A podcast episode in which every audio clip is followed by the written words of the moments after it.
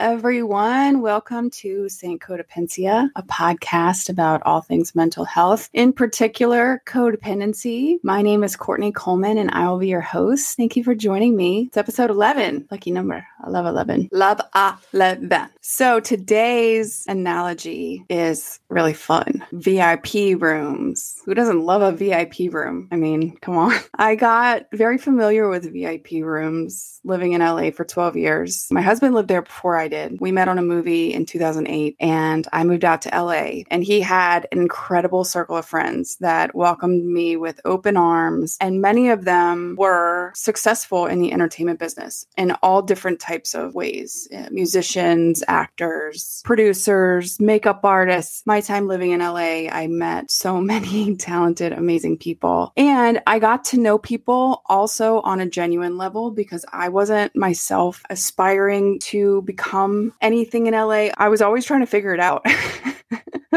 I think until just recently. so I'm a stay-at-home mom and I'm a podcaster, and it took me a really long, long time to figure that out. But yeah, here we are.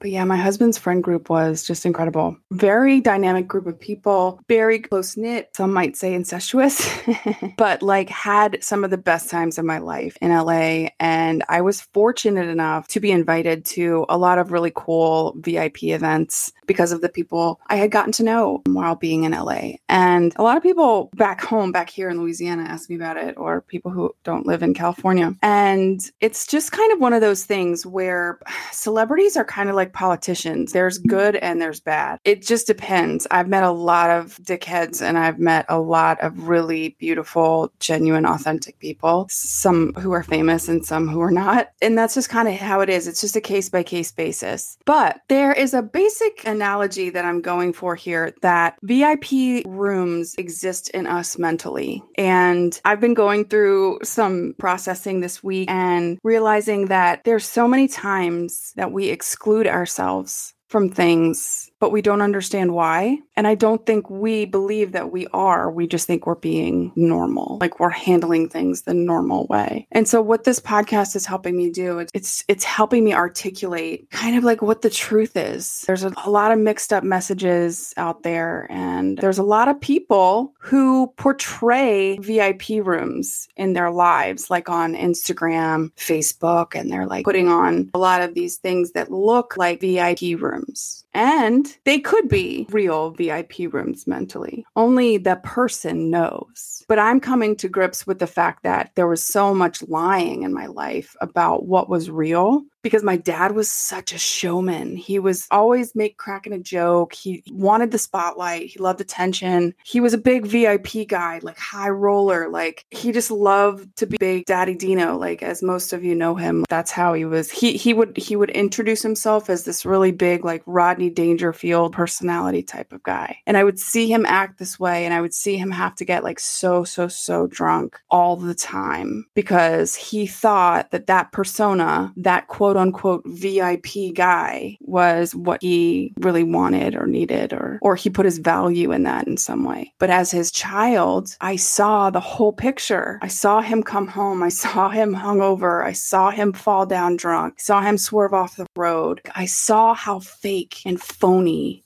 his quote unquote VIP rooms were like casinos. These people who get like these really incredible perks at the casino because they win, spend so much money, and then you go back home and a lot of them have like nothing because they've gambled everything away. It's like, well, is that really VIP?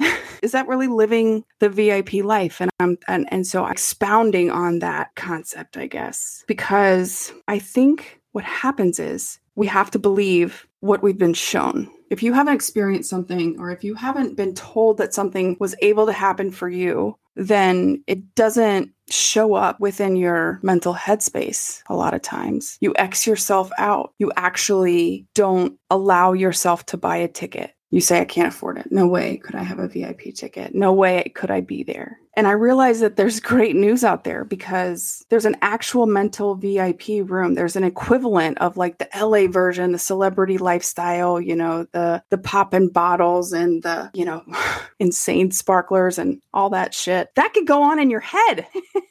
that could actually happen. You could be that happy in real life. People. And I think that there's just a lot of confusion about what real VIP treatment is what real VIP living is. Everybody wants it, everybody attains it in some form or fashion in their minds, like whatever they think. But think about the people who are struggling with depression and anxiety. And I think about the people that I know. I think about me in the recent past. And I really do think you can boil it down to the fact that people who are in depression believe that they don't have a ticket to the VIP room. They believe that everybody else can go. They can't. They're staying down there. They don't want a ticket to the VIP room. They don't think they can get in. So they're not even going to try. People with anxiety are just worried about not getting in. they might get in, but they're just worried that they're not. The chance that they're not getting in is completely stealing their ability to fucking get in. Just the chance of it. And it's like, wow, you can get in. Everybody can get in. You got to dig out that ticket. it's hard. And I don't know if everybody's been to a country club. I mean, I think most people know what the country club life is like, and it, it fucking rocks. It's awesome. but most people who are in that country club are there because their parents were there. They are living the country club life because their parents showed them that that was a possibility. that was something that you could work for and go out and get because they did it. And so there are people who believe that they would never be able to, to be a member of a country club. Well, they're right because the belief that they would never be able to get in excludes them from getting in. So think about that. You can make a mental VIP room in your mind. You can have the dance party. You can have the you can have the happiness. It can be there and it doesn't have to be altered. It doesn't have to be induced by anything else or anyone else. So I don't know if I'm in the VIP area yet, but I know that I'm climbing up off the cheap seats. I don't think I'm backstage or in a VIP yet, but I know that I'm climbing up. But yeah, so there's another little bonus analogy. I don't know if I'm going to do these bonuses every week, but it seems like I have kind of a bigger one and then a little baby one that I kind of want to tack on. One that it doesn't have enough to be its own episode, but these things, again, they come to me so much that I have so many. Uh, I might do two an episode or I might not. I'm not sure. But this week, our little baby bonus cuticles. So everybody can understand why I wouldn't put a whole episode on cuticles. So you would think this is not a very interesting topic. However, I'm going to try to change your mind. I have cuticle issues. I bite them and I have very strong nails, but I also have very strong skin around the nails. And I don't know if anybody has struggled with like infected cuticles, but it's horrendous. I mean, I've birthed children and I'm not comparing it to childbirth, but I'm saying it's, a, I'm saying when you have cuticles on every single finger that are bleeding because you've taken a cuticle trimmer and like dug out every piece of cuticle you could you have left like you were digging for truffles. I may or may not be speaking from experience. That shit hurts so bad. And i realized something that okay just this might be a little bit of a stretch but i wanted to kind of like connect something to codependency because i think that there needs to be more easier ways to look at codependency. So the cuticle is the skin around the nail and that skin is meant to protect the nail from bacteria. I, I had to google this because guys i really don't know this much about cuticles. that skin is meant to protect the nail from bacteria at the root. I don't want to go far as far as to say you don't need cuticles after your your nail is grown, but I mean you your nail is healthy, you don't need that cuticle and so you need to push the cuticle back because the skin is attached. And if you don't do regular trimming and regular maintenance or self-care of the nail, get hard and infected. And so think about this if you are a nail nail or any any person is a mm-hmm. nail. And something that is codependent in your life it may be you attached to something or something attached to you. If you are the nail something is attached to you. If you are the cuticle then you are attaching yourself to something. So there needs to be attachment. Like parents need to be around children in the beginning so that there is no bacteria or or you know trauma or bad things that happen. They need babies need protection. Nail grows gets stronger. You got to push the cuticle cuticle back, guys. So, think about it like parenting. I started having these really fun analogies in my head, writing these notes, thinking about how mothers, you know, how some mothers are just like completely overbearing and over attached. So that would be the equivalent of like a really infected cuticle problem, like an Italian mother or a Jewish mother who the, the guy is still living at home at 35 and, you know, the, the cuticle is attacked. So in normal development, you need to push these these cuticles back and you need to set healthy boundaries before it gets infected. So I am speaking from firsthand experience. Once they're bleeding, you're screwed because the only thing that really helps you is something that should have happened weeks ago. you should have worn gloves is is the point, but you didn't and you're up shits creek because you just have just horrible like bleeding cuticles. At that point, you've let your relationships, aka your nail beds, get to the infected points and you need like acute care because you can keep biting them and bleeding. Bad news. And it's the same thing with people. You know, you have to set boundaries and self-care is something that that's really why I wanted to bring up this cuticle analogy because it's it's tied to self-care and codependents have never been taught self-care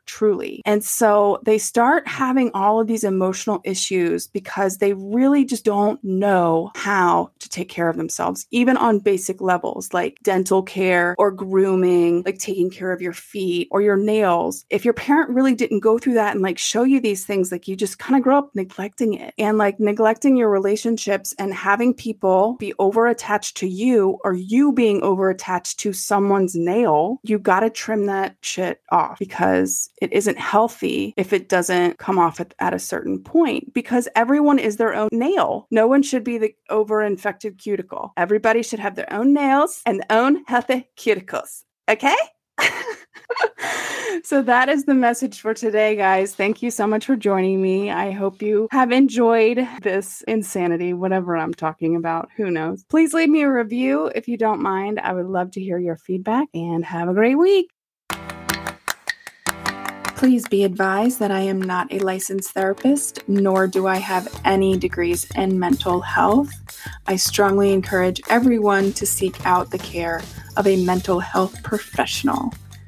And as always, go find your light, and where you begin is within. Bye!